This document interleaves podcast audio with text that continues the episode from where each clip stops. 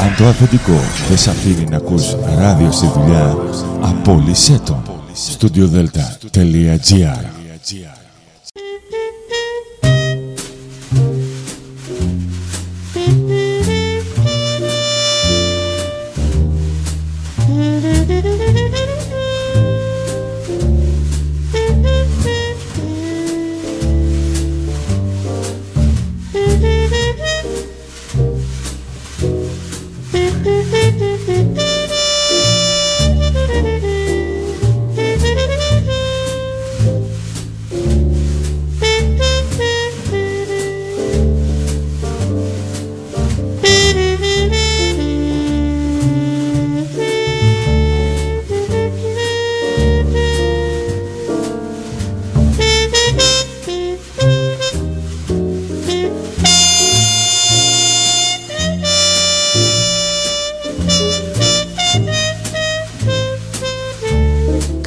Καλησπέρα σας κυρίες και κύριοι.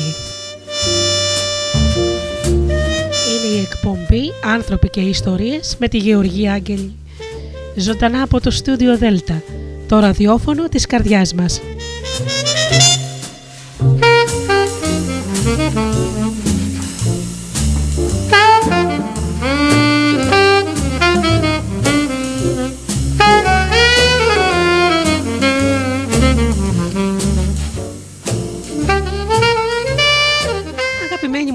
Καλώς ήρθατε στο στούντιο Δέλτα. Σας ευχαριστώ όλους εσάς που σήμερα πληκτρολογήσατε www.studiodelta.gr και είσαστε εδώ μαζί μας στη σελίδα του σταθμού.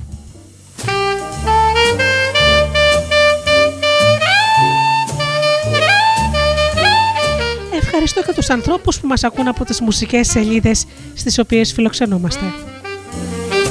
Όπως το Live24. Φυσικά τους ανθρώπους που μας ακούν από κινητά και tablets. Να καλησπερίσω και να ευχαριστήσω τους αγαπητούς μου συναδέλφους και συνεργάτες, τον Τζίμι, την Αφροδίτη και την Ωρα.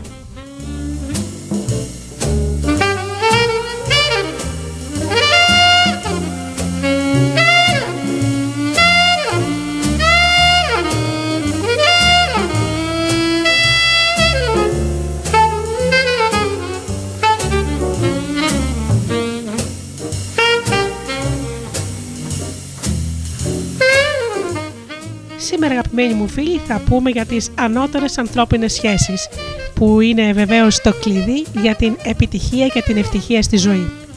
Πρώτα όμως να ακούσουμε τραγούδια και πίσω πάλι εδώ με το θέμα μας.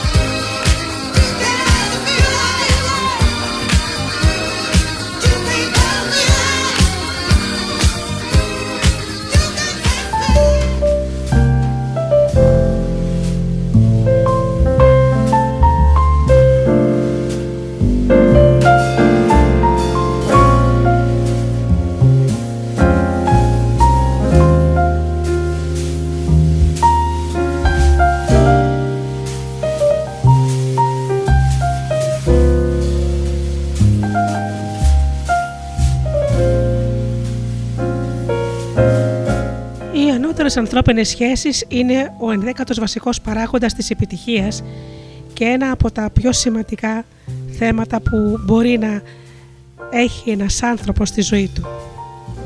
Πρέπει να σκέφτεσαι τις ανώτερες ανθρώπινες σκέψεις αν θες να σκέφτεσαι σαν νικητής.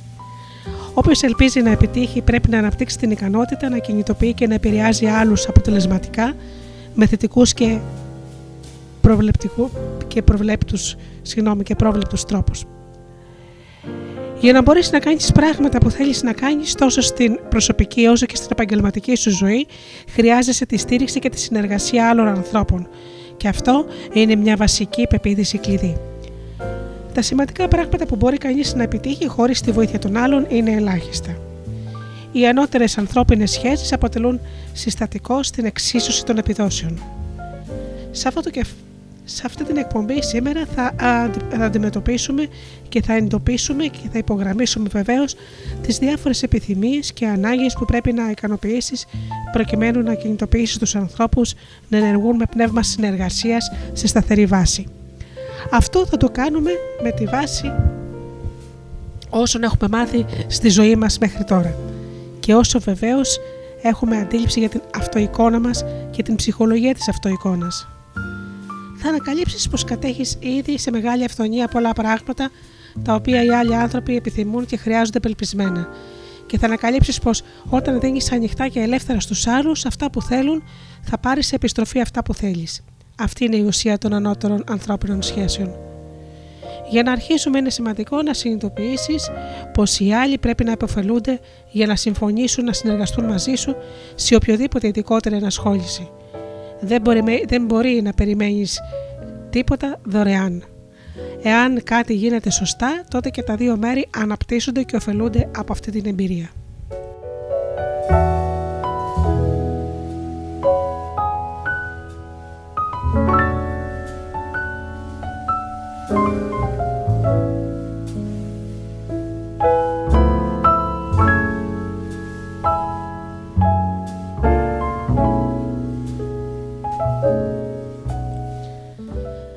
Βασικά σου προσφέρονται τρεις επιλογές. Όταν προσπαθείς να επηρεάσεις άλλους ανθρώπους, το πρώτο είναι να αγνοήσεις τους ανθρώπους και απλά να ελπίζεις ότι θα λειτουργήσουν για το καλύτερο συμφέρον σου. Πιθανόν να συμφωνήσεις πως αυτό δεν μπορεί και δεν αποτελεί βεβαίως πρακτική επιλογή, αφού τα αποτελέσματα δεν μπορούν να είναι ούτε σωστά ούτε προβλεπτά. Όταν αγνοείς τους άλλους, χάνεις κάθε ελπίδα να τους επηρεάσεις και έτσι παραδίδεις τον εαυτό σου στα καπρίσια της μοίρας. Στην πραγματικότητα λες τον κόσμο. Θα σε αφήσω μόνος σου και για τα άλλαγμα θέλω να κάνεις για μένα αυτό που θέλω να κάνεις. Έχεις δηλαδή μια αφελή και μη ρεαλιστική προσδοκία. Η δεύτερη επιλογή είναι να χρησιμοποιήσεις τον καταναγκασμό και τη δύναμη για να εξαναγκάσεις τους άλλους να λειτουργήσουν κατά τον τρόπο που επιθυμείς η χρήση απειλών και εκφοβισμών μπορεί να, παράγουν, να παράγουν κάποια αποτελέσματα, τουλάχιστον για βραχή χρονικό διάστημα. Οι τακτικές που προκαλούν ε, φόβο, παρόλα αυτά δεν βγάζουν ποτέ από τους ανθρώπους τον καλύτερό τους σε αυτό, γιατί οι ίδιοι οι άνθρωποι θα πρέπει να αποτελούν την καθοδηγητική δύναμη πίσω από το κίνητρό τους. Εάν πρόκειται να βγάλουν την καρδιά τους και την ψυχή τους, αυτό που θα κάνουν. Ο φόβος εξαναγκάζει τους ανθρώπους να λειτουργήσουν από τη θέση της επιβίωσης. Μπορεί να ακολουθήσουν τις οδηγίες σου και τις διαταγές σου κατά γράμμα, σπάνιο όμως θα συμβάλλουν με οποιαδήποτε αληθινή ενέργεια ή ενθουσιασμό τις προσπάθειές τους. Η τρίτη επιλογή είναι να πείσει τους ανθρώπους να κάνουν αυτό που θέλεις, να κάνουν απλώς επειδή πραγματικά το θέλουν. Οι άνθρωποι θα κάνουν αυτό που θέλεις να κάνουν με τη θέλησή τους σε αναλογία με το κατά πόσο βλέπουν ότι υπηρετούν το δικό τους συμφέρον. Με άλλα λόγια, πρέπει να πείσω στους ανθρώπους πως θα αποκτήσουν πραγματικά ωφέλη και ανταμοιβές αν ακολουθήσουν το δρόμο που προτείνεις. Τα ωφέλη αυτά θα πρέπει να είναι κάτι που άλλος κατανοεί και ενδόμηχα θέλει για οποιονδήποτε λόγο. Στην πραγματικότητα προσφέρει μια ανταμοιβή στην οποία αποδίδουν άξια οι άλλοι σε αντάλλαγμα για μια ανταμοιβή στην οποία τοποθετείς ο ίδιος μια αξία. Η ύψιστη ανταμοιβή που μπορείς να προσφέρεις στους ανθρώπους είναι να τους δώσεις ευκαιρίες να μεγιστοποιήσεις και να μεγιστοποιήσουν τις δυνατότητές τους. Όσο πιο φωτισμένος γίνεται ο κόσμος, τόσο περισσότερο εμφανίζουν οι άνθρωποι την τάση να χρησιμοποιούν την πυθό στις σχέσεις τους με τους άλλους και μικρότερη τάση να χρησιμοποιούν δύναμη. Παρ' όλα αυτά, ελάχιστοι άνθρωποι έχουν ποτέ διδαχτεί να χρησιμοποιήσουν τα μέσα που θα τους κάνουν ικανούς να το πετύχουν. Με λίγη γνώση και κατανόηση του τρόπου με τον οποίο μπορούν να χρησιμοποιήσουν μια νέα μεθοδολογία, επιστρέφουν φυσιολογικά σε αυτό που χρησιμοποιούσαν και πριν με κάθε επιτυχία, δηλαδή τη δύναμη. Η δύναμη αποτελεί ένα πρωτόγονο ένστικτο μέσα σε όλους μας. Όταν, για παράδειγμα, μεγαλώνουμε τα παιδιά μας, καταλήγουμε συχνά να χρησιμοποιούμε κάποιο είδους δύναμης για να επιτύχουμε τα αποτελέσματα που θέλουμε, όταν η πυθό αποτυγχάνει. Αλήθεια, εξανάγκασες ποτέ τα παιδιά σου, σαν τελευταία επιλογή, να μελετήσουν τα μαθήματά τους ή να καθαρίσουν το δωμάτιό τους; Κατόπιν εκλογικεύουμε τη συμπεριφορά μας πιστεύοντας πως το κάναμε για το καλό τους και πως αργότερα τα παιδιά θα συμφωνήσουν ότι λειτουργήσαμε προς το συμφέρον τους. Στον πραγματικό κόσμο υπάρχουν περιστατικά όπου πρέπει να κάνει κανείς να σκεφτεί να χρησιμοποιήσει τη δύναμη. Για παράδειγμα, όταν κάποιος σου επιτίθεται με κακία, προσπαθεί να σε ληστέψει ή παραβιάζει και εισβάλλει το σπίτι σου, μπορεί να νιώσεις ότι η πυθό δεν αποτελεί την καλύτερη αντίδραση εκ μέρους σου για να προστατέψεις τον εαυτό σου. Ή σκέψου μια ξένη δύναμη η οποία απειλεί να επιτεθεί στη χώρα σου ή να υποσκάψεις την κυβέρνησή σου. Βασίζεσαι σε απλές λέξεις προκειμένου να τις αποθήσεις. Προφανώς υπάρχουν περιστάσεις όπου θα επιλέξεις να μην υποχωρήσεις να, να παραδοθείς, αλλά να χρησιμοποιήσεις τη δύναμη για να υπερασπίσεις τον εαυτό σου. Ένα κεντρικό πρόβλημα κατά τις επαφές μας με τους άλλους είναι το εξής. Τίνουμε να χρησιμοποιούμε τη δύναμη σε πολλές περιστάσεις όταν δεν θα έπρεπε. Συχνά θα αντιμετωπίζουμε τους άλλους με τρόπους που θα μπορούσαν να τους πείσουν να λειτουργήσουν με πνεύμα συνεργασίας. Αντίθετα, επιτρέπουμε στα συναισθήματά μας να ελέγχουν τη λογική μας, θυμώνουμε κατά τη διαδικασία, επιτρέπουμε στον εαυτό μας και στην παρίσταση να ξεφύγουν από τον έλεγχο. Για παράδειγμα, τίνουμε να χρησιμοποιούμε δύναμη όταν έχουμε πιστεί πως έχουμε δίκιο για ένα ειδικότερο πρόβλημα ή πως έχουμε περισσότερο δίκιο από τον άλλον. Ο Κόλπερ συνοψίζει αυτή την τάση με τα εξής λόγια. Σε αμφιλογόμενε στιγμές η αντίληψή μου είναι πολύ καλή. Βλέπω πάντα και τις δύο απόψεις, αυτή που είναι λάθος και τη δική μου. Και επειδή πιστεύουμε πως έχουμε δίκιο, νιώθουμε δικαιολογημένοι να λειτουργήσουμε κατά τον τρόπο που λειτουργούμε. Τίνουμε επίσης να χρησιμοποιούμε την δύναμη όταν νομίζουμε ότι κατέχουμε την εξουσία για να εξαναγκάσουμε τους αντιπάλους μας να αποδεχτούν τη θέλησή μας. Συνήθως οι επαφές που εμπλέκουν τη δύναμη στερούνται οποιοδήποτε νοήματος αμφίδρομης επικοινωνίας. Σπάνια εξετάζουμε τα δεδομένα του προβλήματος που αντιμετωπίζουμε προκειμένου να καθορίσουμε ποια διαθέτουν κάποιο πλεονέκτημα και ποια όχι. Η βία δεν είναι πολιτισμένη αντίδραση, αλλά παρόλα αυτά χρησιμοποιείται καθημερινά από πολλούς ανθρώπους στην επικοινωνία μας προκειμένου να πάρουν αυτό που θέλουν.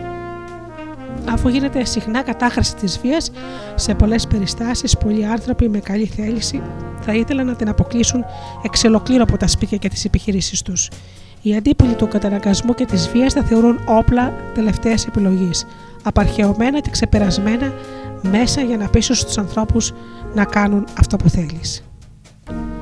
Έχουμε προοδεύσει σε μεγάλο βαθμό στην επινόηση και στην ανάπτυξη απίστευτων νέων τεχνολογιών για τη διαχείριση και τον έλεγχο του φυσικού μας περιβάλλοντος. Παρ' όλα αυτά δεν έχουμε προοδεύσει εξίσου στις σχέσεις μας με το ανθρώπινο περιβάλλον τους άλλους ανθρώπους. Οι γονείς εξακολουθούν να μην ξέρουν τι να κάνουν όταν τα παιδιά τους αρνούνται να φάνε το βραδινό τους. Πρέπει να τα μαλώσουν, να τα τιμωρήσουν, να τα στείλουν στο δωμάτιό τους ή να τους στερήσουν την τηλεόραση, ή μήπως πρέπει να τα εξαγοράσουν με διπλό επιδόρπιο και παγωτό. Οι εκπαιδευτικοί αντιμετωπίζουν το ίδιο δίλημα στην τάξη.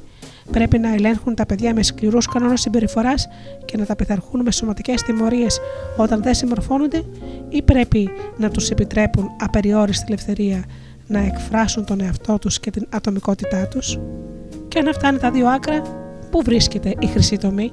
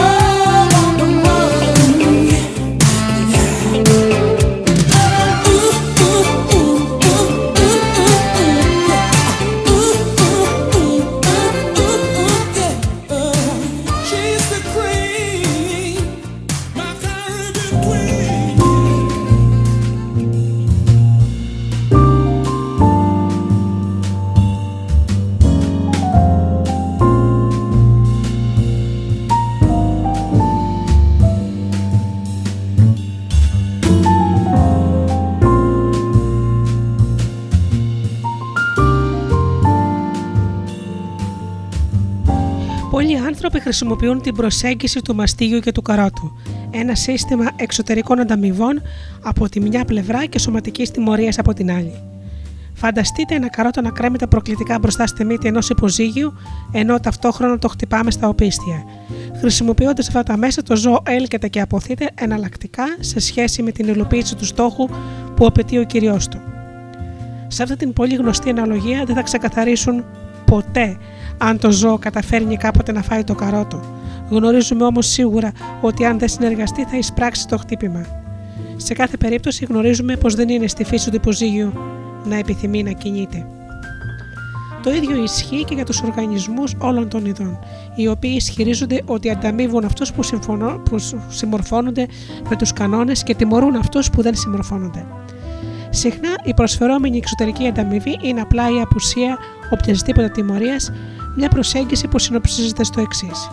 Κάνε αυτά που λέω και δεν θα σε χτυπήσω. Το μόνο αποτέλεσμα που μπορούμε να πετύχουμε κατά αυτόν τον τρόπο είναι η μετριότητα. Σε ένα τέτοιο σύστημα οι άνθρωποι κάνουν το ελάχιστο δυνατόν απλά για να αποφύγουν την τιμωρία, ξέροντας ότι δεν θα απολαύσουν τίποτα που να θεωρούν σημαντικό σαν ανταμοιβή, ώστε να καταβάλουν μεγαλύτερη προσπάθεια και συνεργασία. Φυσικά, τείνουν να εστιάζονται στην αποφυγή αυτού στο οποίο δίνεται η μεγαλύτερη έμφαση τις απειλές και όχι σε αυτό το οποίο υπονοείται ακαθόριστα, τις ανταμοιβές. Σε κάθε ελεγχόμενο περιβάλλον, χωρίς να έχει σημασία αν πρόκειται για σπίτι, σχολείο ή επαγγελματικό χώρο, υπάρχει συνήθως κάποιο είδος κανόνων συμπεριφοράς που πρέπει να τηρούνται, κάποιο σύνολο κανόνων στους οποίους σου λένε ότι πρέπει να συμμορφωθείς γιατί διαφορετικά θα υποστείς τις επιπτώσεις. Σε κάθε περίπτωση, σπάνια βλέπεις μια λίστα των ευεργετημάτων που θα απολαύσεις εάν κάνεις ιδιαίτερα καλά τη δουλειά σου ή αν βοηθάς τους άλλους να κάνουν και αυτοί με τη σειρά τους τη δουλειά τους καλά. Και αν προσφέρονται κάποια πραγματικά ευεργετήματα, είναι σπάνιο να έχουν στόχο τη δημιουργία εσωτερικών ή ουσιαστικών κινήτρων. Η πρόκληση για κάθε καινούργια γενιά είναι να εξυψώσει το επίπεδο διαπροσωπικών σχέσεων σε ένα υψηλότερο επίπεδο. Οι νεαροί άντρες και γυναίκες που αποφυτούν από ιδρύματα ανώτατη εκπαίδευσης ανυπομονούν συχνά να δουλέψουν και να ασχοληθούν με την καριέρα τους. Παρ' όλα αυτά όμως, σπάνια μπορούν να προσεγγίσουν το είδος της ευνοϊκής αναγνώρισης την οποία προσδοκούν και αξίζουν. Δυστυχώς, στους περισσότερους εργασιακούς χώρους δεν ασκούνται ελεύθερα οι ενώτερες ανθρώπινες σχέσεις. Πολλοί άνθρωποι στον χώρο των επιχειρήσεων υποθέτουν ότι δεν είναι σημαντικές, κάνουν όμως λάθος. Μια απαραίτητη ικανότητα για τους μάνατζερ είναι η ικανότητα να αντιμετωπίζουν και να επηρεάζουν άλλους ανθρώπους σταθερά και αποτελεσματικά, έτσι ώστε οι άνθρωποι αυτοί να καταβάλουν τη μέγιστη προσπάθεια με τη θέλησή τους. Προφανώς η σειρά των επιχειρημάτων υπέρ και κατά των πλεονεκτημάτων της πυθούς ή του καταναγκασμού στην κοινωνία μας συνεχίζεται, καθώς αγωνιζόμαστε να λύσουμε την πληθώρα ανθρώπινων προβλημάτων που αντιμετωπίζουμε στον τόπο μας και στο εξωτερικό. Αναμφίβολα θα συνεχίσουμε να κάνουμε τα λάθη στις επαφές μας μέσα στο πλαίσιο των ανθρώπινων σχέσεων μέχρι να μάθουμε περισσότερο για τα στοιχειώδη της ανθρώπινης συμπεριφοράς. Η βλάβη είναι προφανής, ιδιαίτερα στην χαμένη παραγωγικότητα στο χώρο εργασίας η οποία ανέρχεται σε εκατομμύρια δολάρια τη μέρα – είναι ξεκάθαρο ότι σε αυτό το περιβάλλον θα πρέπει να υιοθετείται και να ενθαρρύνεται η συνεργασία και όχι η αντιπαράθεση. Η βιομηχανία πρέπει να αναλάβει μεγαλύτερη πρωτοβουλία προκειμένου να διδάξει βασικές ανθρώπινες δεξιότητες και να συνειδητοποιήσει πως η μάθηση δεν πραγματοποιείται απαραίτητα μέσα σε ένα κτίριο με την ταμπέλα σχολείο όπως δεν είναι απαραίτητο για το τζόκιν να γίνεται στο στίβο θα πρέπει να γίνει μια μεγάλη επένδυση στην εκπαίδευση και ανάπτυξη των ανθρωπίνων διαδραστικών αδειοξιοτήτων έτσι ώστε να μεγιστοποιήσουμε συλλογικά το ανθρώπινο δυναμικό. Οι λόγοι για την καθυστέρηση στην ανάπτυξη της ικανότητάς μας να ζούμε και να εργαζόμαστε σε αρμονία ο ένας με τον άλλον είναι αρκετοί. Καταρχήν, κατά τη διάρκεια της μακράς ιστορίας της ανθρώπινης εξέλιξης, συμπεριφερθήκαμε σαν ζώα σε ένα άγριο περιβάλλον για ένα μεγαλύτερο χρονικό διάστημα από αυτό που υπήρξαμε πολιτισμένοι άνθρωποι σε πολιτισμένο περιβάλλον. Ξεκινήσαμε σε μικρές οικογένειες και φυλετικές ομάδες όπου επιβίωση σήμαινε αντιμετώπιση ενός δύσκολου περιβάλλοντος. Η διασφάλιση της τροφής, του καταφυγίου της προστασίας του εαυτού μας από τα αρπακτικά ζώα και άλλες εχθρικές φυλές υπήρξαν η κύρια προαπασχόλησή μας. Το είδος του ανθρώπου που επιβίωσε μπόρεσε προφανώς να ξεπεράσει τις σωματικές του ελλείψεις με μεγαλύτερη επιτυχία σε σύγκριση με αυτούς που εξαφανίστηκαν. Επιβίωσε όχι γιατί ήταν ικανός να πείσει τους εχθρούς του να ζήσουν ειρηνικά, ίσως και να μην μιλούσαν καν την ίδια γλώσσα, αλλά επειδή ήταν ικανός να αγωνίζεται πιο αποτελεσματικά. Αυτό το ένστικτο της επιβίωσης συνεχίζει σε μια ισχυρή μέχρι τις μέρες μας. Σαν αποτέλεσμα δεν αναπτύξαμε τις δυνάμεις της πυθούς και στο θέμα αυτό βρισκόμαστε ακόμη πίσω σε σύγκριση με άλλες δεξιότητες που έχουμε αποκτήσει. Η δεύτερη αιτία της καθυστέρησής μας να αναπτύξουμε ανώτερες ανθρώπινες σχέσεις είναι το γεγονός ότι μπορούμε να προσβάλλουμε κάποιον ή να εκμεταλλευτούμε ένα άλλο άτομο χωρίς να έχουμε επίγνωση των σημαντικών επιπτώσεων για ένα μεγάλο χρονικό διάστημα.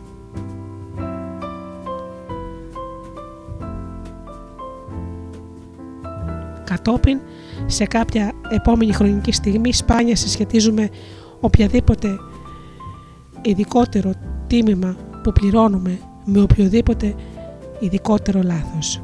Συνήθως αποδίδουμε την αρνητική συμπεριφορά του άλλου στη δική του φτωχή στάση ή σε ένα ιδιαίτερο σύνολο περιστάσεων και ποτέ τις δικές μας επιδόσεις ή την ανικανότητά μας να πείσουμε.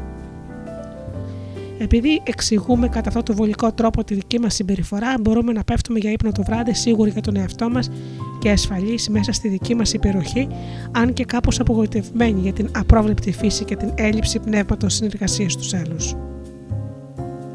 Αυτό μας οδηγεί στον τρίτο και πιθανόν πιο σημαντικό λόγο, γιατί δεν έχουμε προοδεύσει σε μεγάλο βαθμό στον τομέα της αμοιβαιότητας με τους άλλους ανθρώπους. Μας καταλαμβάνει ένα μεγάλο και δυναμικό εγώ που μας αναγκάζει να βλέπουμε τα πράγματα κυρίως από τη δική μας άποψη. Φτάνουμε σε ακραία σημεία προκειμένου να δικαιολογήσουμε τη δική μας συμπεριφορά και να αποδείξουμε πως έχουμε δίκιο ακόμα και όταν έχουμε την αμυδρή υποψία πως είμαστε εντελώς λάθος. Ξέρουμε πως δεν μπορούμε να αρνηθούμε και τόσο εύκολα τους νόμους του φυσικού περιβάλλοντό μας. Ένα άλμα από ένα ψηλό κτίριο έχει άμεσες και σοβαρές επιπτώσεις. Παρ' όλα αυτά, Μας φαίνεται φυσιολογικό να προστατεύσουμε τον εαυτό μας από τις κατηγορίες όταν στην αποτυχία μπλέκεται και κάποιος άλλος. Σχεδόν σε κάθε περίπτωση βρίσκουμε ανθρώπους και μέσα για να αποδείξουμε στον εαυτό μας πως έχουμε δίκιο και πως ο άλλος κάνει το λάθος. Το περίεργο γεγονός είναι ότι από όλες τις αισθήσεις που χαρακτηρίζουν το ανθρώπινο ίδιος, καμιά δεν είναι τόσο περίεργη όσο η τάση να υποθέτουμε ότι νοητικά και ηθικά είμαστε ανώτεροι από αυτούς που έχουν διαφορετική άποψη από τη δική μας. Χρησιμοποιώντας μέσα αυτού του είδου, αποφεύγουμε να αντιμετωπίσουμε ένα σημαντικό γεγονός της ζωής. Οι περισσότεροι από εμάς δεν είμαστε πολύ αποτελεσματικοί στην αντιμετώπιση των άλλων ανθρώπων. Σαν αποτέλεσμα, τοποθετούμε το ατομικό μας συμφέρον σε λάθος περιοχή, γιατί αυτά που χάνουμε από τις κακίες και αναποτελεσματικές διαπροσωπικές δεξιότητες είναι πολύ περισσότερα από αυτά που κερδίζουμε. Δεν εξυπηρετεί κανένα σκοπό να εκλογικεύουμε και να κρυβόμαστε πίσω από το εγώ μας ενώ μας προσπερνούν οι ευκαιρίες για συνεργασία και ομαδική δράση. Χωρίς να έχει σημασία αν αυτό που παραβιάζουμε είναι ένας νόμος του φυσικού ή του ανθρώπινου περιβάλλοντός μας, πληρώνουμε πάντα ένα πολύ πραγματικό τίμημα. Η ιστορία είναι γεμάτη με παραδείγματα έλλειψης ανθρωπισμού. Η μελλοντική μας επιβίωση επικεντρώνεται τώρα στην κατανόηση του συνανθρώπου μας, στα πολλά πλεονεκτήματα που μπορούν να προσφέρουν οι επιτυχημένες ανθρώπινες σκέψεις, στα σπίτια μας, στα γραφεία μας, στα εργοστάσια μας, στην κοινότητά μας και στις επαφές μας, μέσα, μέσα στο πλαίσιο των διεθνών σχέσεων. Σίγουρα μπορούμε να εξυψωθούμε και να αντιμετωπίσουμε αυτή την πρόκληση. Είμαστε ορθολογιστές, είμαστε λογικά σκεπτόμενα όντα, ικανοί να ανταλλάξουμε ιδέες και τις πεπιθήσεις μας όταν οι επιθυμίες μας ερεθίζονται ή απειλείται η επιβίωσή μας. Έχουμε αποδείξει πως έχουμε καρδιά και ψυχή γεμάτες αγάπη και συμπόνια, η οποία μπορεί να εμπνεύσει εκπληκτικές εκφράσεις αυτοθεσίας και προσφοράς υπηρεσιών στον άνθρωπο. Βρισκόμαστε σε ένα, σε ένα σταυροδρόμι. 5 δισεκατομμύρια άνθρωποι κατοικούν τώρα στον πλανήτη Γη. Μερικοί προσπαθούν να ξεπεράσουν τις δυσκολίες και να επιβιώσουν, ενώ άλλοι προσπαθούν να ξεπεράσουν τις δυσκολίες του νου και να αριστεύσουν. Όποιος και αν είναι ο στόχος, θα καταφέρουμε μόνο μέσα από την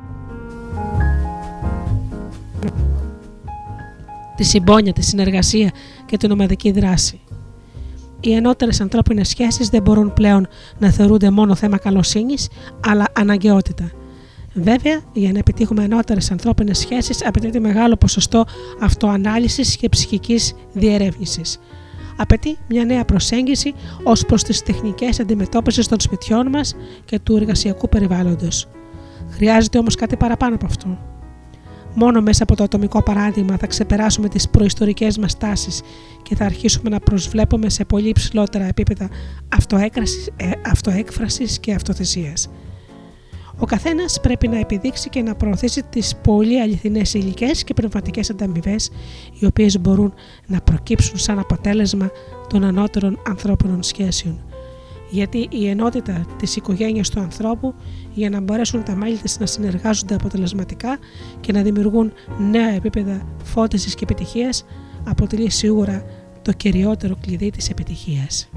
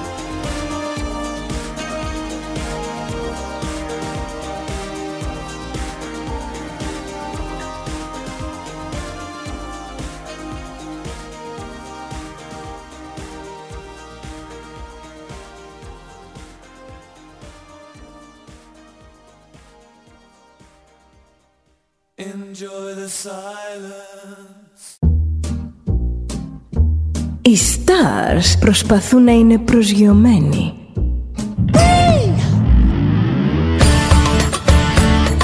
Ένα star είναι συνέχεια στον αέρα.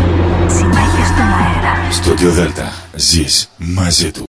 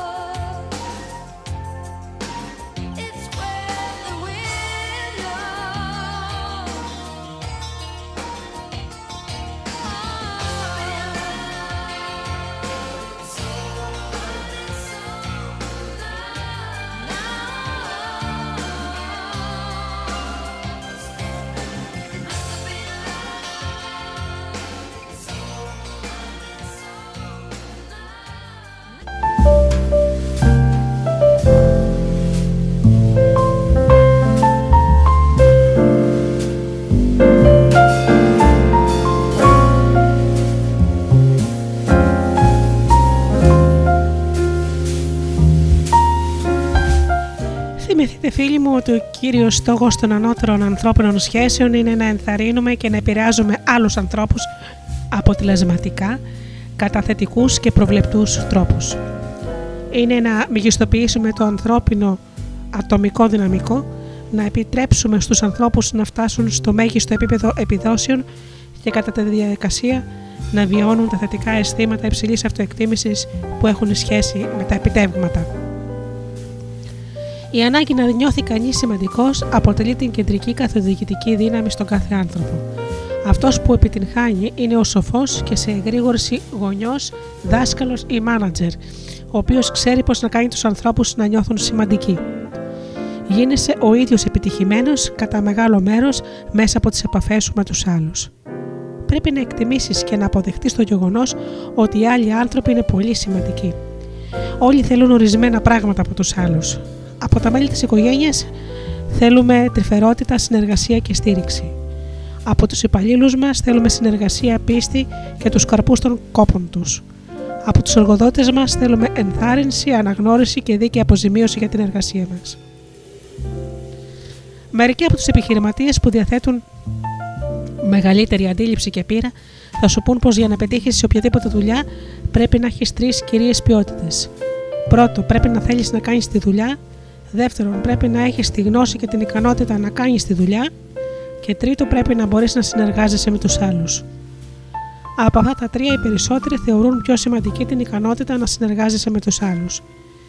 Υπάρχουν αμέτρητα παραδείγματα ανθρώπων οι οποίοι είναι επιστάτες ή μάνατζερ ή αποτελούν την κεφαλή μεγάλων εταιριών όχι εξαιτίας της επιθυμίας ή της ικανότητας να κάνουν μια ιδιαίτερη δουλειά, αλλά εξαιτίας της ικανότητάς τους να συνεργάζονται με τους άλλους.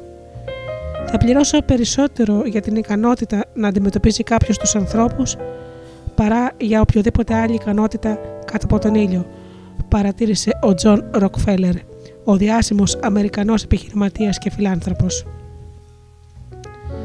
Οι μελέτες δείχνουν πως το 85% των επιτυχιών στις επιχειρήσεις αποδίδεται στις δεξιότητες διαχείρισης των ανθρώπων και μόνο 15% στην τεχνική γνώση. Δυστυχώς, σε ό,τι αφορά τα εκπαιδευτικά προγράμματα, οι περισσότεροι οργανισμοί αντιστρέφουν αυτά τα νούμερα. Υποθέτουν απλά πως οι άνθρωποι γνωρίζουν ήδη πώς να ξεκινήσουν και πώ να διατηρήσουν αποτελεσματικές ανθρώπινες σχέσεις, ενώ στην πραγματικότητα δεν το γνωρίζουν.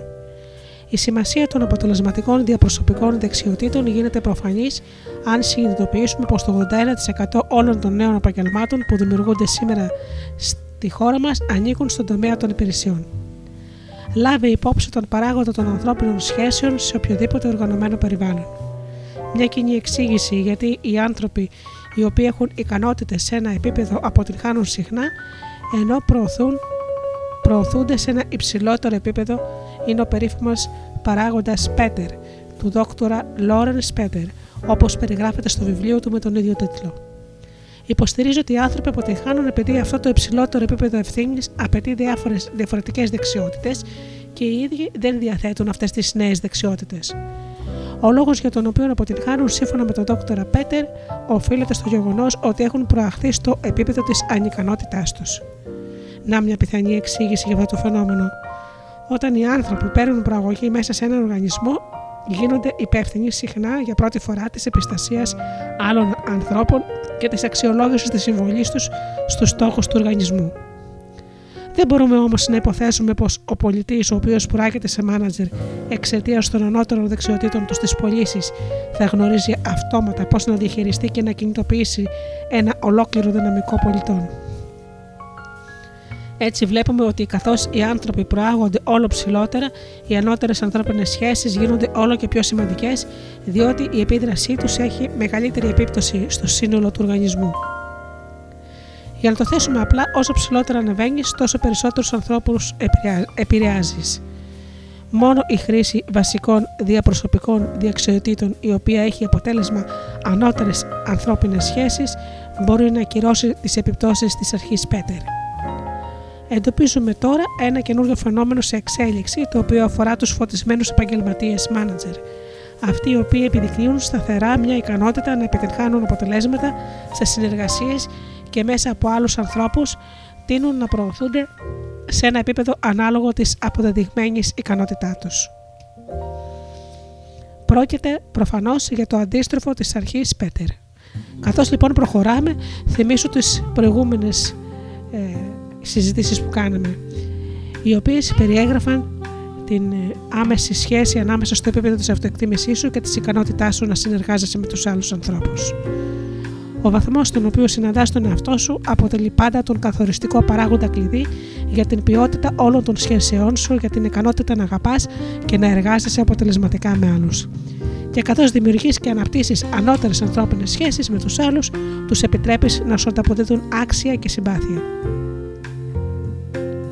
Το αποτέλεσμα είναι μια αμοιβαία πλεονεκτική συναλλαγή με πνεύμα συνεργασίας, καθώς εξυψώνεις άλλους, τους επιτρέπεις να σε εξυψώσουν με τη σειρά τους. Υπάρχουν τρεις βασικές αρχές που διέπουν την ανάπτυξη των διαπροσωπικών σχέσεων κλειδιά, οι οποίες οδηγούν σε ανώτερες ανθρώπινες σχέσεις. Η πρώτη είναι το να προσθέτεις αξία στους άλλους μέσα από την αναγνώριση. Η δεύτερη, να βλέπεις τα πράγματα μέσα από την άποψη του άλλου. Και η τρίτη έχει σχέση με τις αποτελεσματικές δεξιότητες ακρόασης.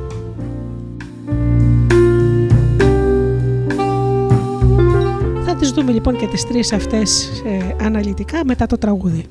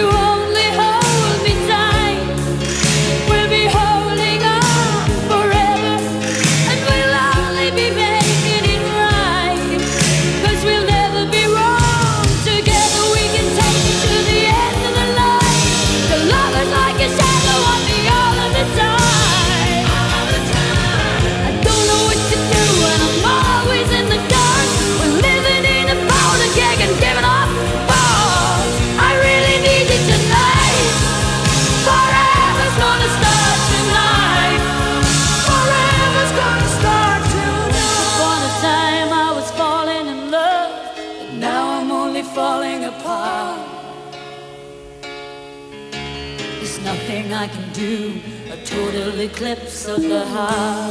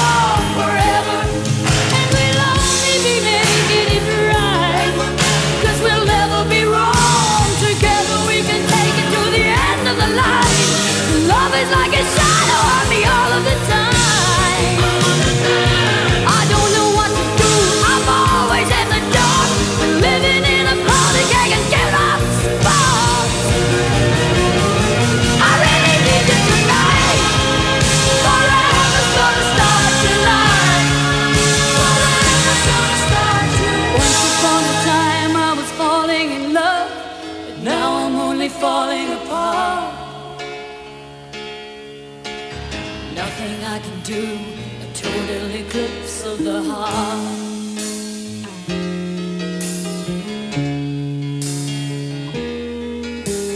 Once upon a time there was light in my life, but now there's only love in the dark.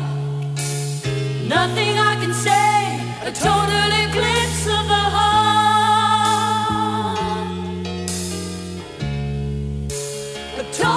Blast of the heart.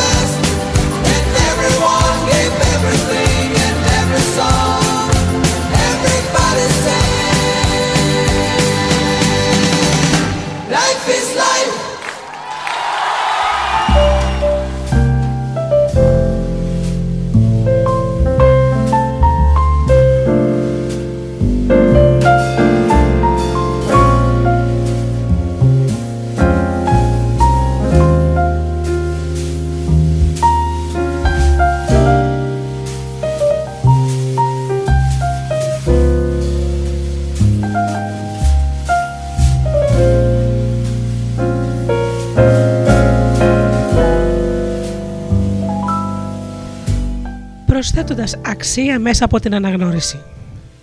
Στην ουσία, οι ανθρώπινες ανώτερες σχέσεις συμπεριλαμβάνουν το να προσθέτεις αξία στους άλλους γιατί αυτοί όπως και εσύ το αξίζουν. Σημαίνει να δίνεις στους άλλους κάτι που θέλουν, παραδείγματος χάρη αναγνώριση σε αντάλλαγμα για κάτι που θέλεις, τη συνεργασία τους, παραδείγματος χάρη.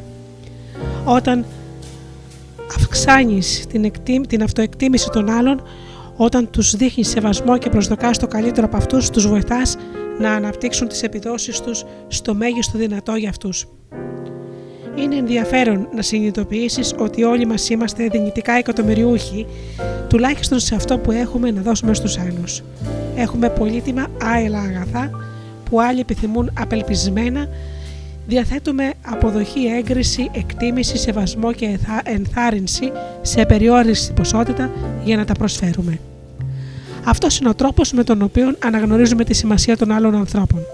Δεν μας κοστίζει τίποτα και δεν εξαντλεί ποτέ τα αποθέματά μας. Όλοι έχουμε αυτή την περιουσία που μπορούμε να μοιραστούμε. Δυστυχώς, λίγοι άνθρωποι εκτιμούν το γεγονός ότι πρέπει να δώσεις για να πάρεις. Τίνουμε να συσσωρεύουμε αυτό που αναζητάμε απελπισμένα. Κολλάμε σε αυτά τα αγαθά σαν να πρόκειται για πεπερασμένα αποθέματα. Ταυτόχρονα συλλέγουμε και συσσωρεύουμε εσκεμμένα αυτά τα ίδια αγαθά από τους άλλους όσο πιο πολύ μπορούμε προκειμένου να ικανοποιήσουμε τη δική μας άσβεστη δίψα. Ο καθένας από εμά πεινά για αναγνώριση. Να μερικά πράγματα που πρέπει να γνωρίζεις όταν δίνεις. Η επιθυμία να λάβεις αποτελεί φυσικό ένστικτο, ενώ η επιθυμία να δίνεις είναι κάτι που πρέπει να μάθεις. Δεύτερον, το θέμα είναι πως αυτοί που δίνουν είναι οι καλοί και αυτοί που παίρνουν είναι οι κακοί. Το πρόβλημα είναι η αποτελεσματικότητα. Τρίτον, αυτοί που δίνουν αληθινά δεν το κάνουν εσκεμμένα με σκοπό να πάρουν κάτι, παρόλα αυτά λαμβάνουν σε αυθονία. Πολλοί απορρίπτουν την αντίληψη να δίνεις σαν αλτρουιστική και μη πρακτική. Στην πραγματικότητα όμως δεν είναι. Πάντα λαμβάνεις σε ευθεία αναλογία με την ποσότητα που δίνεις. Με άλλα λόγια, οι άνθρωποι που θα σου δώσουν αυτό που θέλεις στο βαθμό που τους δίνεις αυτό που θέλουν. Εάν δείχνεις στους άλλους σεβασμό και αναγνωρίζει την αξία τους, θα κάνουν συνήθως το ίδιο για σένα. Εάν δείχνεις ασέβεια και περιφρόνηση, θα κάνουν επίσης το ίδιο για σένα. Οι άνθρωποι αντανακλούν πάντα σε σένα τη συμπεριφορά που δείχνεις σε αυτούς. Δεν υπάρχει τίποτα αλτρουιστικό στο να θέλεις να συνεργαστούν οι άλλοι μαζί σου και να δείχνουν σεβασμό σε αυτό που είσαι. Υπάρχουν τρεις τρόποι για να δίνει κανείς. Ο πρώτος δίνει μόνο υπό τον όρο ότι θα πάρει την ίδια ακριβώς αναλογία σε κάθε περίσταση. Στην πραγματικότητα το άτομο αυτό δεν ανήκει σε αυτούς που δίνουν, αλλά σε αυτούς που συναλλάσσονται. Ο δεύτερος τρόπος δίνει μόνο περιστασιακά και προσδοκά ότι θα λάβει με τη σειρά του κάποια στιγμή.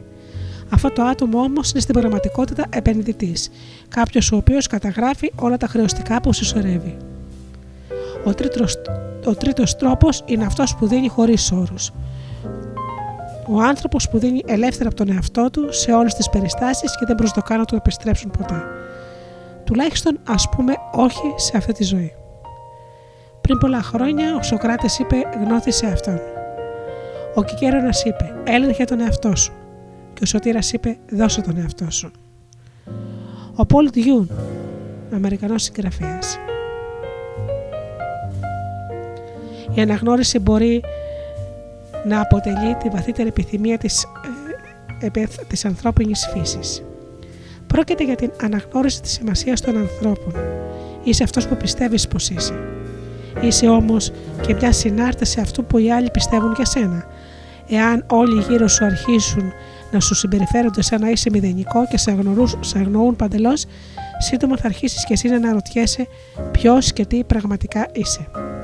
Από την άλλη πλευρά, αν οι άνθρωποι σε αντιμετωπίζουν σαν άξιο και σημαντικό και θέλουν να βρίσκονται γύρω σου, αυτό βοηθά μόνο για να, για να επιβεβαιώσεις αυτό που ήδη θέλεις να πιστεύεις για τον εαυτό σου. Υπάρχουν πολλοί τρόποι για να βοηθήσεις τους άλλους να νιώθουν σημαντικοί. Μια καλή αρχή είναι να έχεις καλούς τρόπους να είσαι ευγενής και πρόθυμος να βοηθήσεις. Και να μερικές προτάσεις.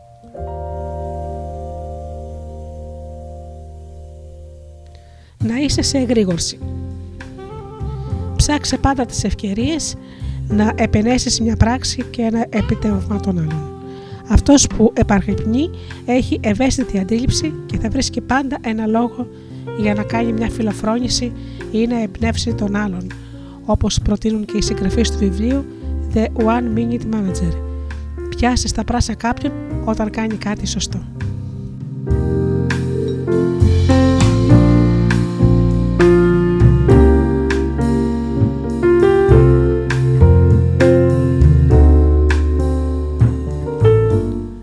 Να είσαι ζωντανός. Δείχνε πάντα ενθουσιασμό στην ενασχόλησή σου με τους άλλους. Δείξ με τη χειραψία σου, με το χαμόγελό σου και με τα λόγια σου πως είσαι ευτυχισμένος που τους συνάντησε. Θυμήσου μια ιστορία με τους τρεις, με τους τρεις χτίστες. Όταν τους ρώτησαν τι κάνεις, ο πρώτος απάντησε «Βάζω τούβλα». Ο δεύτερος απάντησε «Κερδίζω το 10,5 δολάρια την ώρα». Και ο τρίτος αναφώνησε «Μα χτίζω το πιο θαυμαστό καθεδρικό ναό στον κόσμο». Τώρα, αν κάποιος μπορεί να νιώσει ενθουσιασμό χτίζοντας τούβλα, δεν υπάρχει αμφιβολία ότι μπορείς να νιώσεις κι εσύ τον ίδιο ενθουσιασμό όταν συναντάς και άλλους ανθρώπους. Να είσαι διαθέσιμος. Δείχνε πάντα ενδιαφέρον σε αυτό που κάνουν οι άλλοι. Πρόσφερε τη βοήθειά σου με όποιον τρόπο μπορείς. Ενθάρρυνέ τους στι ενασχολήσεις τους. Μια λέξη στήριξης μπορεί πολλές φορές να αποτελέσει τη μεγαλύτερη διαφορά στον κόσμο.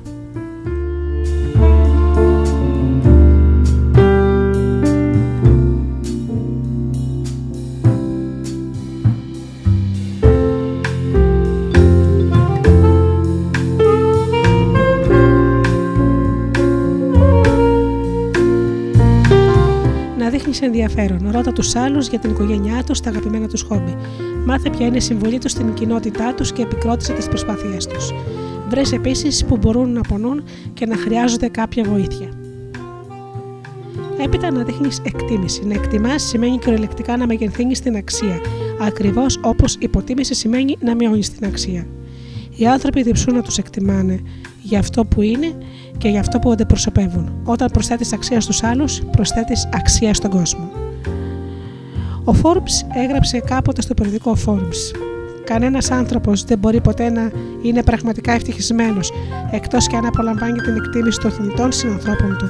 Αυτός ο οποίος ασχολείται επιτυχημένα με εμάς δεν πρέπει ποτέ να ξεχνά ότι κατέχουμε και κατεχόμαστε από αυτό το εγώ. Μια λέξη εκτίμησης μπορεί συχνά να πετύχει αυτό που δεν μπορεί να πετύχει τίποτε άλλο.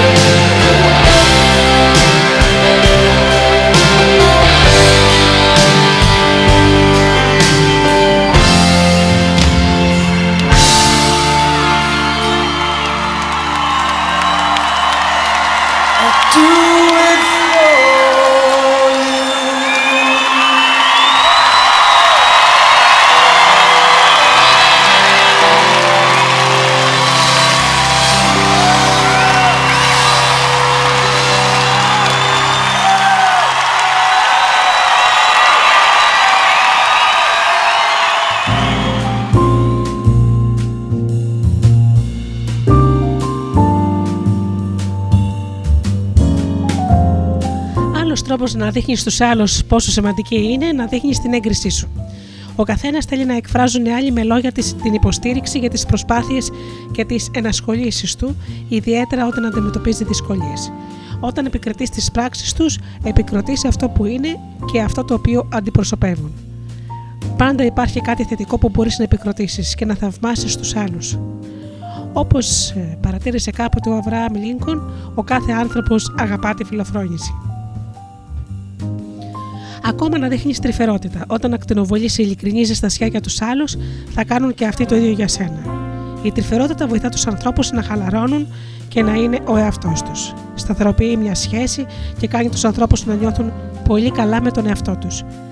Ένα απαλό άγγιγμα δίνει ένα ισχυρό μήνυμα ότι ενδιαφέρεσαι. Έπειτα να δείχνεις αποδοχή. Αποδέξου τους ανθρώπους για αυτό που είναι. Άστος να είναι ο εαυτός τους και να εκφράζουν με λόγια τις ιδέες και τις γνώμες τους. Μέσα από την αποδοχή δίνουμε στους άλλους τη δύναμη και το κουράγιο να αλλάξουν προς το καλύτερο. Ακόμα να δείχνει θετική βεβαίωση. Φρόντισε οι επενεί σου να εκφράζονται με λόγια και η κριτική σου με τη σιωπή. Οι θετικές δηλώσεις αναβαθμίζουν τους άλλους και τους βοηθούν να στοχεύουν ψηλότερα στη ζωή τους. Φρόντισε πάντα να επενείς όταν η περίσταση απαιτεί έπαινο. Μ' αρέσει το παράδειγμα του ομιλητή, ο οποίος ζητά από το ακροτήριο να σηκώσουν δεξί χέρι, κατόπιν του ζητά να το κατεβάσουν πίσω από το κεφάλι τους και να χτυπήσουν τον εαυτό τους τρεις φορές στην πλάτη. Καταλήγοντας, λέει: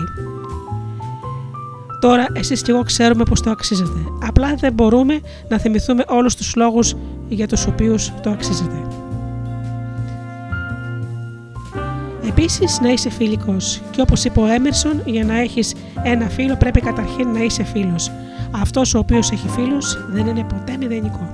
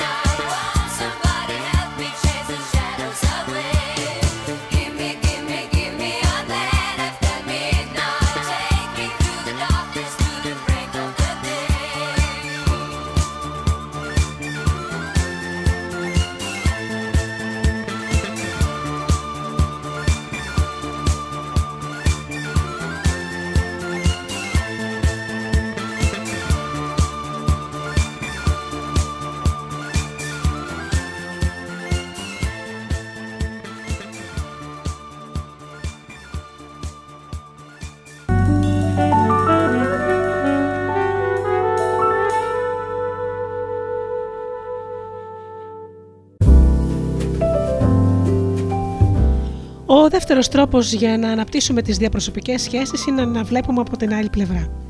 Λέγεται πως όταν συμπάσχεις είναι σαν να περπατάς φορώντας τα παπούτσια του άλλου για εκατοντάδες μίλια. Όταν συμπάσχουμε, καταλαβαίνουμε τον άλλον από τη δική του άποψη. Μια απαραίτητη διαπροσωπική δεξιότητα είναι να βλέπουμε την άλλη πλευρά. Χωρίς αυτή δεν μπορείς να ελπίζεις να έχεις καλές σχέσεις με τους ανθρώπους. Πολλοί στη σημερινή κοινωνία των μεγάλων ταχυτήτων πιστεύουν πως μια απλή διαδικασία δύο βημάτων αρκεί για να πείσουν τους άλλους να υιοθετήσουν τη δική τους ιδιαίτερη άποψη. Βεβαίως πω έχεις δίκιο για το τρέχον θέμα. Μοβάρτη τον αντίπαλό σου σκληρά και για μεγάλο χρονικό διάστημα με όσο δυνατότερα γεγονότα μπορεί να χρησιμοποιήσεις για να υποστηρίξεις τη θέση σου. Αυτή είναι η δική τους άποψη. Αυτή η προσέγγιση του κλειστού μυαλού μπορεί να οδηγήσει μόνο στην αντιπαράθεση, στις διαφωνίες και στη σκλήρυνση των θέσεων, αφού ο καθένας πιστεύει μέσα στο κεφάλι του και νιώθει στην καρδιά του πως έχει δίκιο. Και βέβαια από τη δική του άποψη έχει.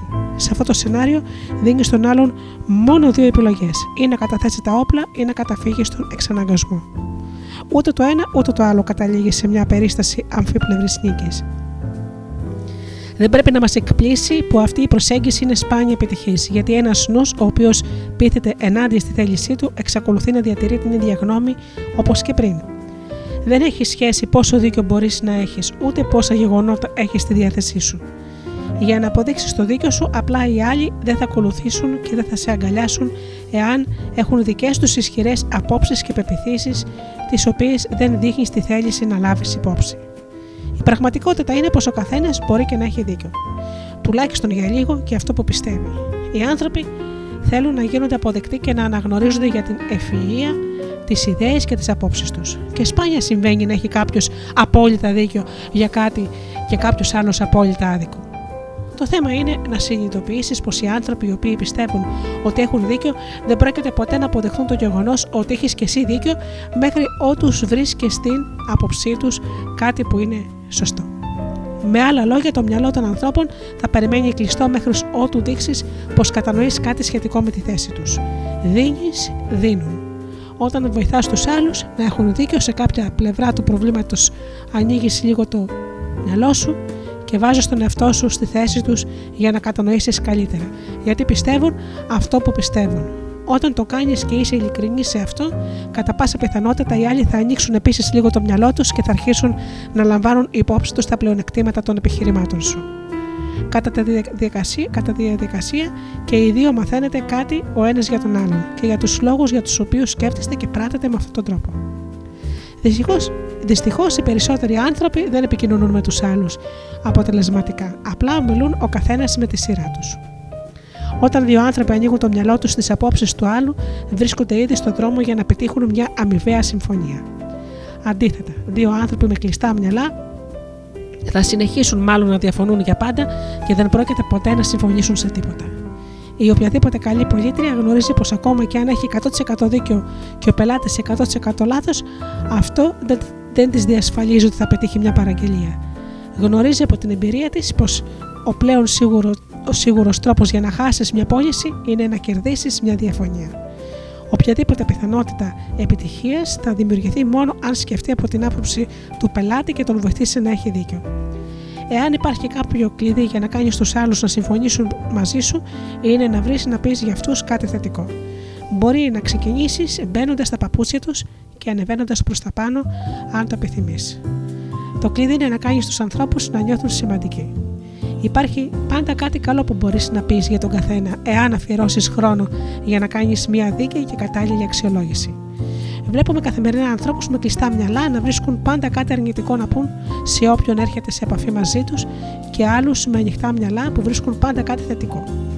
Υπάρχουν άνθρωποι οι οποίοι προσπαθούν πάντα να έχουν 100% δίκιο για να αποδεικνύουν πως οι άλλοι έχουν πάντα 100% άδικο. Αυτό δημιουργεί πολλά προβλήματα του κόσμου. Οι άνθρωποι με κλειστά μυαλά και μειωμένο σεβασμό για τους άλλους δεν έχουν, δεν έχουν προοπτική για επιτυχία και ευτυχία, την οποία μπορούν να αποκτήσουν μέσα από τις ανώτερες ανθρώπινες σχέσεις. Όπως παρατήρησε ο Ρόμπερτ West, τίποτα δεν είναι πιο εύκολο από το να βρεις κάποιο λάθος για να μπεις σε αυτό το παιχνίδι. Δεν χρειάζεται ούτε ταλέντο, ούτε αυταπάγηση, ούτε μυαλό, ούτε χαρακτήρας.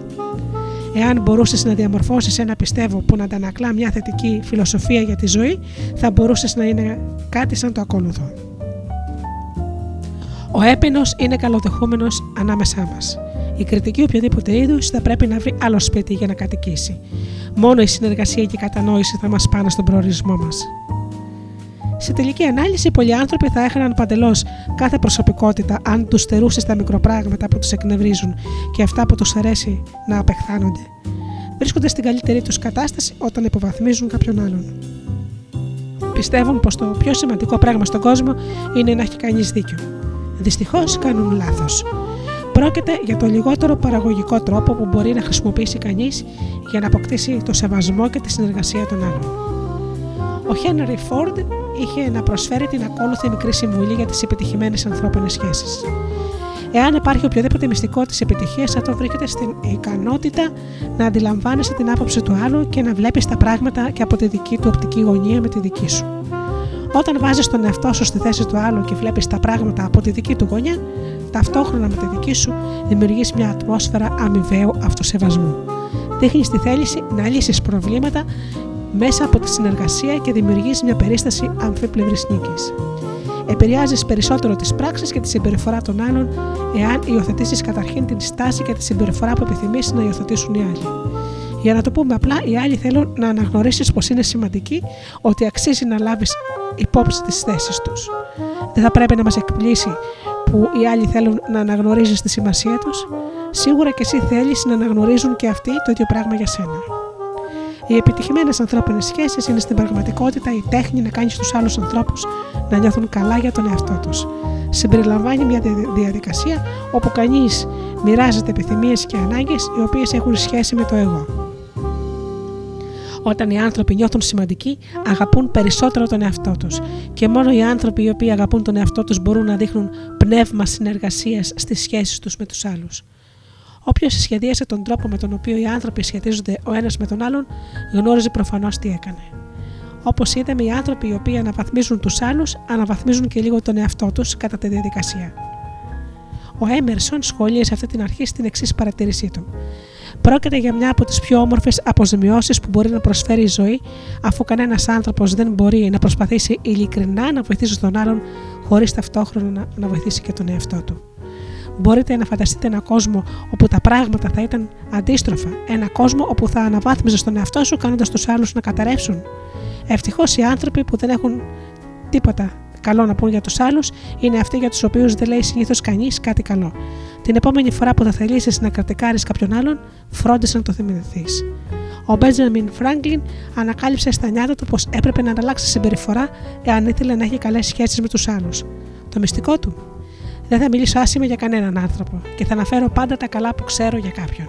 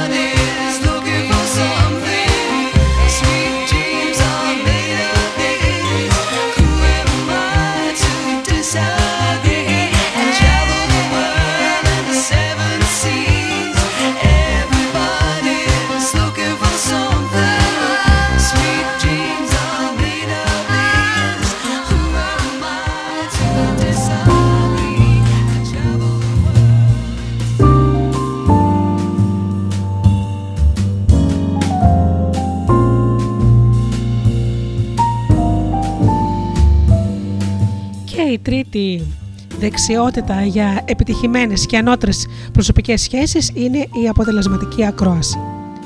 Η αποτελεσματική ακρόαση αποτελεί την τρίτη και τελική διαπροσωπική δεξιότητα η οποία οδηγεί σε ανώτερες ανθρώπινες σχέσεις. Η αποτελεσματική ακρόαση είναι μια ενεργετική, μάλλον παραπαθητική νοητική δεξιότητα. Απαιτεί έντονη συγκέντρωση και προσοχή σε αυτό που λένε οι άλλοι. Όταν ακούς τους άλλους προσεκτικά, τους κάνεις μια ειλικρινή φιλοφρόνηση. Δείχνεις πως λαμβάνεις υπόψη αυτούς και αυτό που έχουν να πούνε, διότι το θεωρείς σημαντικό και άξιο να σε απασχολήσει. Αποτελεσματική ακρόαση προσθέτει αξία στους άλλους και αναβαθμίζει το επίπεδο της αυτοεκτίμησής τους. Η ενεργετική ακρόαση απαιτεί αυτοπιθαρχία και προσπάθεια από την πλευρά του ακροατή, αφού συνήθως μπορεί κανείς να σκεφτεί με μεγαλύτερη ταχύτητα από αυτή που μιλούν οι άλλοι. Οι περισσότεροι άνθρωποι μιλούν με μια ταχύτητα 125 λέξεων το λεπτό, ενώ ο νους λειτουργεί με μια ταχύτητα έως 450 με 500 λέξεις το λεπτό. Αυτός σου επιτρέπει να σκέφτεσαι άλλα πράγματα κατά τη διάρκεια των 2 τρίτων του χρόνου που χρησιμοποιούν οι άλλοι για να σου μιλήσουν. Ο νους σου τίνει φυσικά να περιπλανιέται όταν δεν χρησιμοποιείς και δεν χρησιμοποιείς την πλήρη ικανότητά του. Όταν προσπαθείς να ακούσεις και να σκέφτεσαι ταυτόχρονα, καταλήγεις να μην κάνεις ούτε το ένα ούτε το άλλο καλά. Το κόλπο είναι να χρησιμοποιείς τον ελεύθερο χρόνο που έχεις για να έρχεσαι πιο κοντά σε αυτό που λέει ο άλλος. Ο Ράλφ Νίκολς, καθηγητής της ρητορικής στο Πανεπιστήμιο, στο Πανεπιστήμιο της Μινεσότα, έχει αφιερώσει την καριέρα του στην αποτελεσματική ακρόαση και έχει εκπονήσει πολλές μελέτες για αυτό το θέμα. Αναφέρει πως οι μαθητές οι οποίοι ελέγχθηκαν για τις ικανότητες ακρόασης θα πήγαιναν καλά όταν αξιοποιούσαν θετικά τον ελεύθερο χρόνο τους κατά την ακρόαση. Βρήκε πως ο αποτελεσματικός ακροατής διαθέτει τα ακόλουθα τέσσερα κοινά χαρακτηριστικά. Προχωρά πιο μπροστά στη σκέψη του από τον ομιλητή. Προσπαθεί να παντέψει πού οδηγείται ο ομιλητής και σκέφτεται τι συμπεράσματα θα μπορούσε να βγάλει από τα λόγια του. Αξιολογεί συνήθως τις λεκτικές μαρτυρίες σαν παρουσιάζονται με σκοπό να καθορίσουν εάν η άποψη του ομιλητή υποστηρίζεται από αποδεικτικά στοιχεία. Όποτε είναι βολικό, στα ενδιάμεσα διαστήματα συνοψίζει νοητικά αυτά που έχει πει μέχρι εκείνη τη στιγμή ο ομιλητή. Και, τε, και τέλος, διαβάζει ανάμεσα στις γραμμές, ψάχνοντας για πρόσθετες πληροφορίες και νοήματα που πιθανόν έχει χάσει ο ομιλητή χωρίς να το θέλει. Ο Δ. Νίκολας υποδεικνύει πως η μεγαλύτερη ταχύτητα με την οποία λειτουργεί ο νους προσφέρει άφθονο χρόνο για να εκτελέσεις και τις τέσσερις αυτές δραστηριότητες. Οι λεκτικές επικοινωνίες αποτελούν τον κυριότερο τρόπο με τον οποίο μαθαίνουμε από τους άλλους.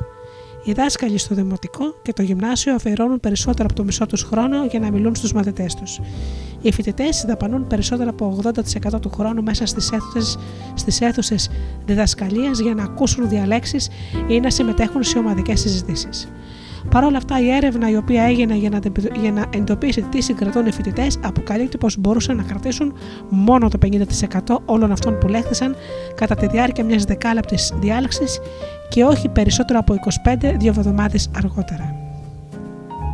Φοιτητές και γονείς και επαγγελματίες έχουν όλη δυσκολία στην ακρόση σε υψηλότερο βαθμό αποτελεσματικότητας.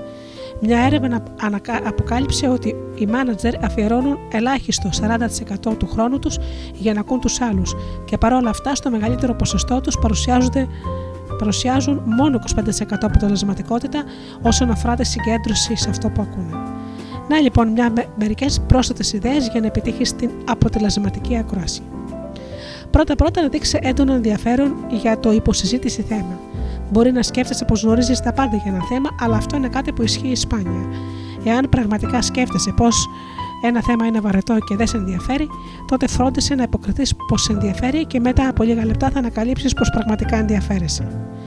Ακόμα και αν ο μιλητής δεν διαθέτει τις κατάλληλες γνώσεις και τρώει τα λόγια του, αγνόησε αυτά τα μειονεκτήματα και εστίασε την προσοχή σου σε αυτά που λέει. Δεύτερον, κάνε υπομονή και μην βιάζεσαι να σχηματίσεις σταθερές απόψεις για το θέμα. Πολύ συχνά βρίσκουμε συμπεράσματα πριν οι άνθρωποι ολοκληρώσουν την άποψή τους. Εάν αποφασίσεις πρόωρο για αυτό που λέει ο άλλος και αρχίσεις να επιχειρηματολογήσει νοητικά κατά της άποψής του, είναι μοιραίο να επηρεάζεις αργητικά την προσπάθειά του να επικοινωνήσει μαζί σου. Πολλοί ακροατές σκέφτονται πως θα ανταποκριθούν και έτσι χάνουν πολλά από αυτά που λέγονται. Τρίτον, κάνε μια παύση πριν απαντήσεις για να συγκεντρώσεις τη σκέψη σου και να διασφαλίσεις πως ο ομιλητής έχει ολοκληρώσει αυτό που ήθελε να πει. Στους ανθρώπους αρέσει να τους δίνουμε ικανοποιητικό χρόνο για να εκφράσουν πλήρως τον εαυτό τους πριν απαντήσουν σε ερωτήσεις και στην κριτική για αυτό που πιστεύουν οι άλλοι ότι εκφράζουν οι απόψεις τους. Και τέταρτον, να έχεις ανοιχτό μυαλό και να συμπάσχεις με τον ομιλητή, βλέποντας τα πράγματα από τη δική του αντιληπτική γωνία. Ο καθένας αξίζει το δικαίωμα να εκφράσει την άποψή του. Μπορεί αυτό το ειδικότερο άτομο ή αυτό που αντιπροσωπεύει να μην σου αρέσει. Δεν κερδίζει όμως κανείς τίποτα εάν μπορεί να παρουσιάσει τις ιδέες του. Η σωματική εμφάνιση ενός ανθρώπου, τα ρούχα του ή η χρήση ορισμένων λέξεων μπορεί να σε προσβάλλουν. Για τους ίδιους λόγους, πιθανόν και εσύ να προσβάλλεις κάποιον άλλον. Όταν δείχνεις ανοιχτό μυαλό και ειλικρινές ενδιαφέρον για τον άλλον, έχετε και οι δύο την ευκαιρία να μάθετε κάτι. Τώρα που έμαθες πώς να αναπτύσσεις ανώτερες ανθρώπινες σχέσεις, άρχισε από σήμερα να ασκείς τις τεχνικές αυτές που μόλις είπαμε στην εκπομπή. Γύρω σου υπάρχουν πολλοί με τους οποίους μπορείς να πειραματιστείς. Όλο το ερευνητικό υλικό που θα χρειαζόσουν ποτέ στον ήχο της φωνής σου και στο άγγιγμα του χεριού σου. Έχεις τα εργαλεία και τη δύναμη μέσα σου για να κινητοποιήσει και να επηρεάσεις τους άλλους αποτελεσματικά και με θετικούς προβλέψιμους τρόπους. Οι ενώτερες ανθρώπινες σχέσεις αποτελούν το κύριο κλειδί της επιτυχίας στη ζωή.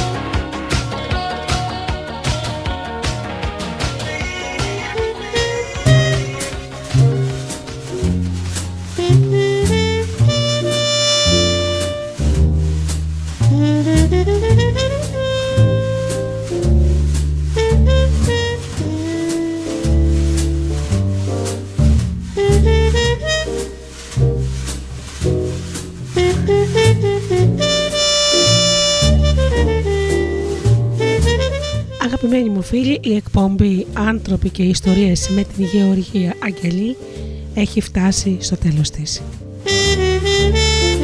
Σας ευχαριστώ όλους εσάς που ήσασταν εδώ στο στούντιο Δέλτα παρέα μου. Ανανεώνω το ραντεβού μας την επόμενη Παρασκευή στις 8 το βράδυ.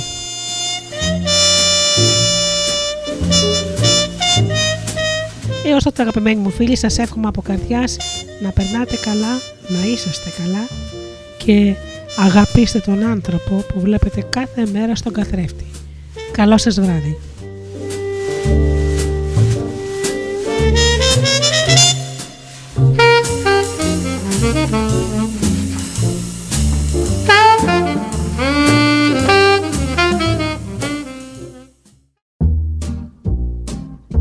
Οι stars προσπαθούν να είναι προσγειωμένοι.